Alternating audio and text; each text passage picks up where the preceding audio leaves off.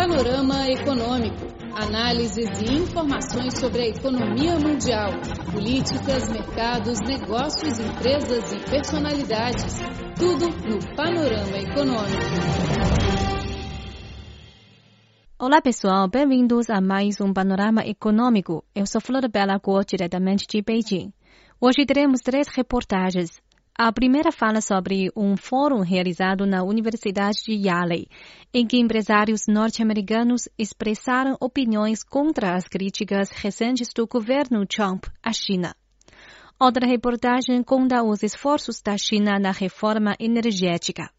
E a última traz uma novidade de que a marca Adidas vê a China como centro de estratégia na Ásia-Pacífico. O panorama econômico está começando.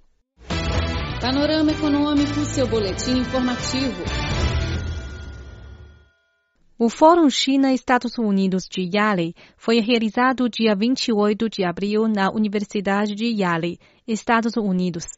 O desenvolvimento e as cooperações empresariais foram o tema da discussão.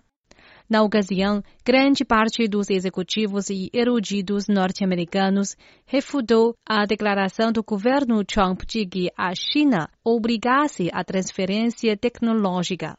Ouça a reportagem. Steve Trumpman é vice-presidente da Cummins, grande fabricante mundial de motores dos Estados Unidos. Ele se encarrega principalmente pelos negócios da China e da Rússia. Em várias décadas, promoveu a joint venture e a cooperação da companhia com empresas chinesas. Também criou vários centros de pesquisa e desenvolvimento na China. No Fórum de Yale, Steve Champman disse que, durante dezenas de anos de cooperação, a transferência tecnológica da Cummins foi promovida pela concorrência do mercado, ao invés de ser obrigada pelo governo chinês. No setor de motores, a transferência tecnológica faz a companhia ser mais competitiva. Se queremos que os produtos sejam fabricados na China e se queremos que os produtos sejam mais competitivos, temos que trazer a tecnologia para o país. Por isso, emitimos licenças de tecnologia às empresas chinesas em que investimos, para elas fabricarem produtos. Por isso, digo que a transferência tecnológica é para atender a demanda do mercado. O pesquisador da Universidade de Yale, Stephen Roach, foi o economista-chefe e presidente da Ásia da Morgan Stanley. Ele acha que a declaração do governo norte-americano distorce a realidade. Yeah, I think there's a real distortion of this Acho que dizer que existe transferência tecnológica obrigatória entre empresas chinesas e norte-americanas é uma distorção da realidade. Quando eu trabalhava no Morgan Stanley, participei da cooperação com empresas chinesas. Ninguém me obrigou a transferir tecnologias, o que foi a demanda estrutural da companhia. Se você coopera com uma empresa chinesa, naturalmente você deve compartilhar o modelo de operação de negócios. Se a partilha envolve alguns conhecimentos de tecnologia ou de sistema, sistema, isso é o custo que as empresas dos Estados Unidos têm que pagar. Além da transferência tecnológica, participantes também discutiram sobre o programa Fabricado na China 2025. Este programa, publicado pelo governo chinês em 2015 para definir o desenvolvimento da indústria manufatureira, foi criticado pela Casa Branca em vários documentos, alegando que o plano é uma proteção excessiva da indústria nacional e é um tratamento injusto às empresas estrangeiras. Participantes do fórum afirmam que o governo e as empresas dos Estados Unidos devem conhecê-lo de maneira racional e objetiva, e não buscar a politização do assunto. Stephen Roach considera que o fabricado da China 2025 trará mais oportunidade para empresas norte-americanas.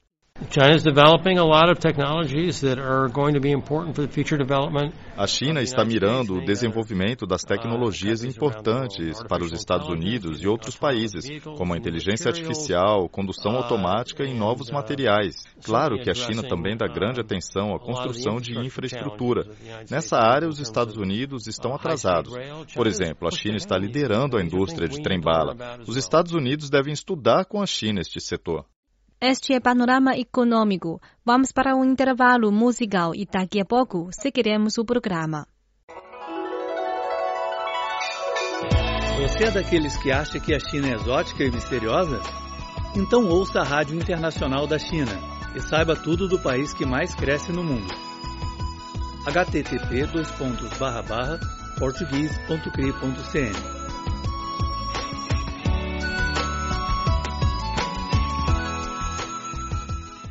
Este é o Panorama Econômico. Vamos continuar o programa com a reportagem Líder de Energia Internacional elogia os esforços da China na reforma energética. Urban Husnak é o secretário-geral da Carta Internacional de Energia, entidade com sede em Bruxelas. Ele disse em uma entrevista exclusiva que o que está sendo feito na China para renovar o setor energético está ajudando a melhorar a eficiência energética e reduzir a poluição do ar. Husnak observa que a qualidade do ar em Beijing vem melhorando sistematicamente desde que ele começou a viajar para a capital chinesa há sete anos.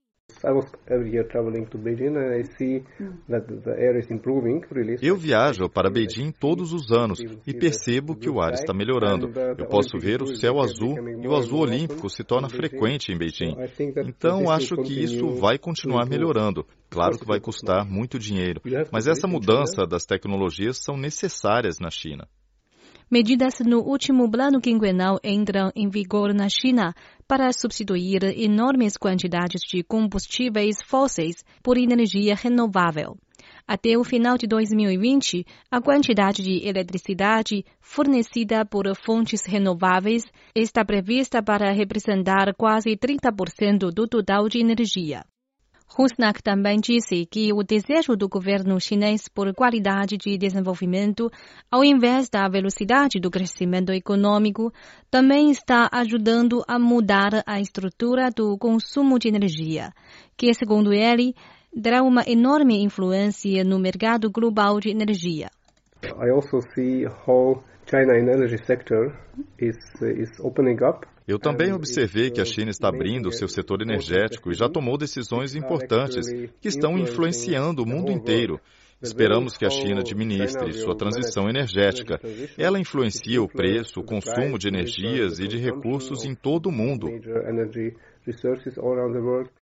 Para diversificar o suprimento de energia, o governo da China tem usado vários recursos, incluindo três gasodutos que se conectam com os países da Ásia Central. Outro gasoduto atualmente em construção para entregar gás do Turcomenistão também passará pelo Uzbequistão, Tajiquistão e Quirguistão. A linha de mil quilômetros foi projetada para fornecer 30 bilhões de metros cúbicos de gás natural por ano. Os quatro oleodutos juntos terão uma capacidade total de gás natural importado de 85 bilhões de metros cúbicos, o suficiente para aquecer cerca de 21 milhões de residências por ano. Urban Husnak disse que o projeto é um marco para a cooperação internacional em energia. I remember very well when uh, all these discussions started about the eu me lembro muito bem quando começaram as discussões sobre a notícia de que a China está construindo o gasoduto do Turcomenistão para a China. Muitos especialistas chamam este plano de absurdo, algo que nunca acontecerá.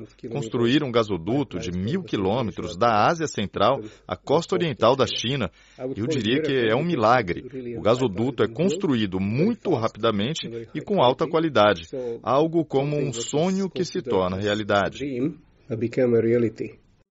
As estatísticas também mostram que a China ultrapassou a Coreia do Sul para se tornar o segundo maior importador mundial de gás natural liquefeito em 2017.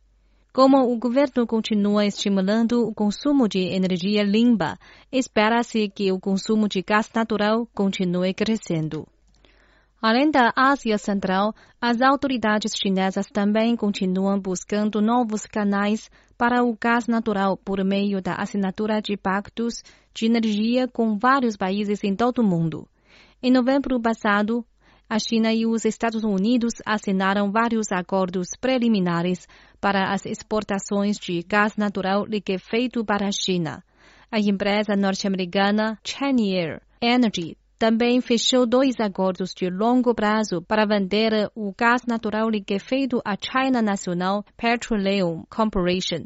A empresa de energia sediada em Houston vai vender cerca de 1,2 bilhão de toneladas de gás natural liquefeito por ano para a CNBC, como parte de dois contratos de vendas distintos que se estendem até 2043.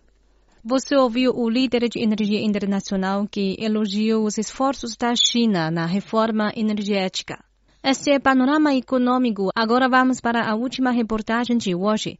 Adidas define a China como centro da estratégia da Ásia-Pacífico. A fabricante alemã de roupas esportivas Adidas tratou a China como o centro de sua estratégia Ásia-Pacífico, devido ao enorme tamanho e ao grande potencial do mercado chinês. A Adidas conseguiu gerar lucros melhores do que o esperado por meio de suas fortes vendas nos mercados chinês e norte-americano.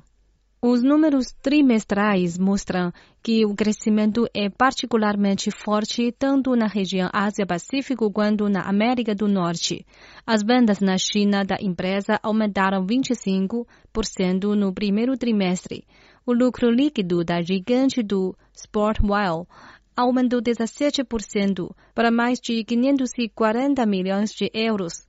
Em contrapartida, as receitas do principal mercado da Adidas, a Europa Ocidental, cresceram em um ritmo mais modesto, de 5%.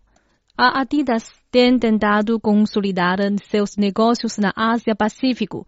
Estabeleceu sua nova sede asiática em Shanghai em março. A cidade vai servir como um hub para mercados individuais na China, assim como no Japão, Coreia do Sul e Sudeste da Ásia.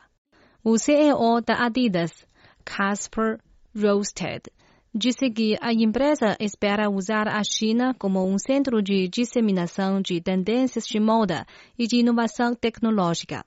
Now we've defined China to be the center of Asia and we're running Agora nós definimos a China como o centro da Ásia. Acreditamos que isso é essencial para nós, porque há tantas tendências, não só do ponto de vista da moda, mas também do ponto de vista tecnológico. Aqui na China, você precisa exportar para o resto do mundo. Então, é aí que a China deixou de ser exportadora para se tornar uma criadora. Rosted disse que o tamanho do mercado chinês é o que levou a empresa a escolher a China como o pilar de sua estratégia asiática.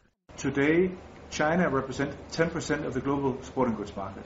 Hoje, a China representa 10% do mercado global de artigos esportivos, enquanto a América do Norte representa 40%. A população da China é quatro vezes maior que a população da América do Norte. Mesmo que os chineses não tenham o mesmo poder de compra dos norte-americanos nos próximos 20 anos, o mercado ainda é enorme. Segundo Joe State, parte de seus planos é tentar comercializar para os consumidores chineses mais preocupados com a saúde. É também pelo fato de que as pessoas querem ter um estilo de vida saudável. Então, os consumidores chineses se exercitam mais. Você pode ver pessoas correndo na China. Não era assim alguns anos atrás. Então, temos que garantir contatos com os atletas chineses, porque eles também serão aqueles que usarão nossas mercadorias. Sabemos que todas as pessoas estão correndo, mas elas querem ter produtos muito confortáveis para usar e nós oferecemos os produtos certos para pessoas. O CEO da Adidas disse que oferecer produtos de edição limitada continuará sendo parte da estratégia central de marketing para os consumidores chineses, acrescentando que marketing de jovens será um foco especial da companhia. A Adidas sugere que seus lucros totais deverão aumentar cerca de 10% no ano de 2018. Isso será impulsionado principalmente pelo crescimento de dois dígitos na América do Norte e na Ásia-Pacífico. A Adidas é a segunda maior produtora de roupas esportivas do mundo, ganhando uma receita de 21 bilhões de euros até o ano passado. Bem, o panorama econômico de hoje fica por aqui. Sou Flor Belagor. Obrigada pela sua sintonia. Até a próxima semana.